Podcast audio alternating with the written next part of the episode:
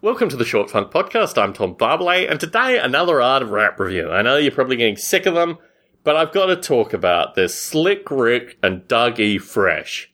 In terms of the performers, Dougie Fresh was one of the best performers I saw at the Art of Rap. Clearly, lifelong performer, amazing command of the crowd, got everyone up and excited.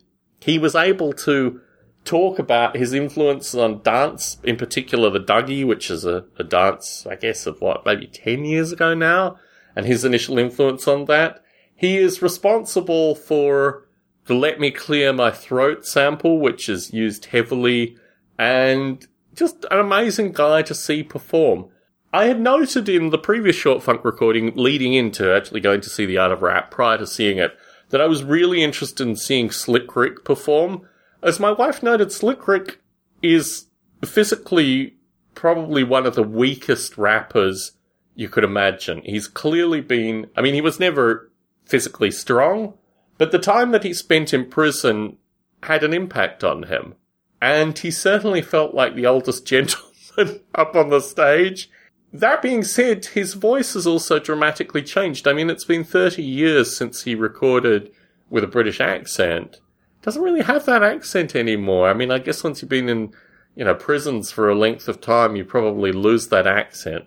He did have that on his characteristic eye patch. We were sufficiently far from the stage that we really couldn't get a close look at the various performers. But in his case, he had a woman bring out all his gold about a minute into his onstage performance. And he and Dougie Fresh actually shared time, which was wonderful.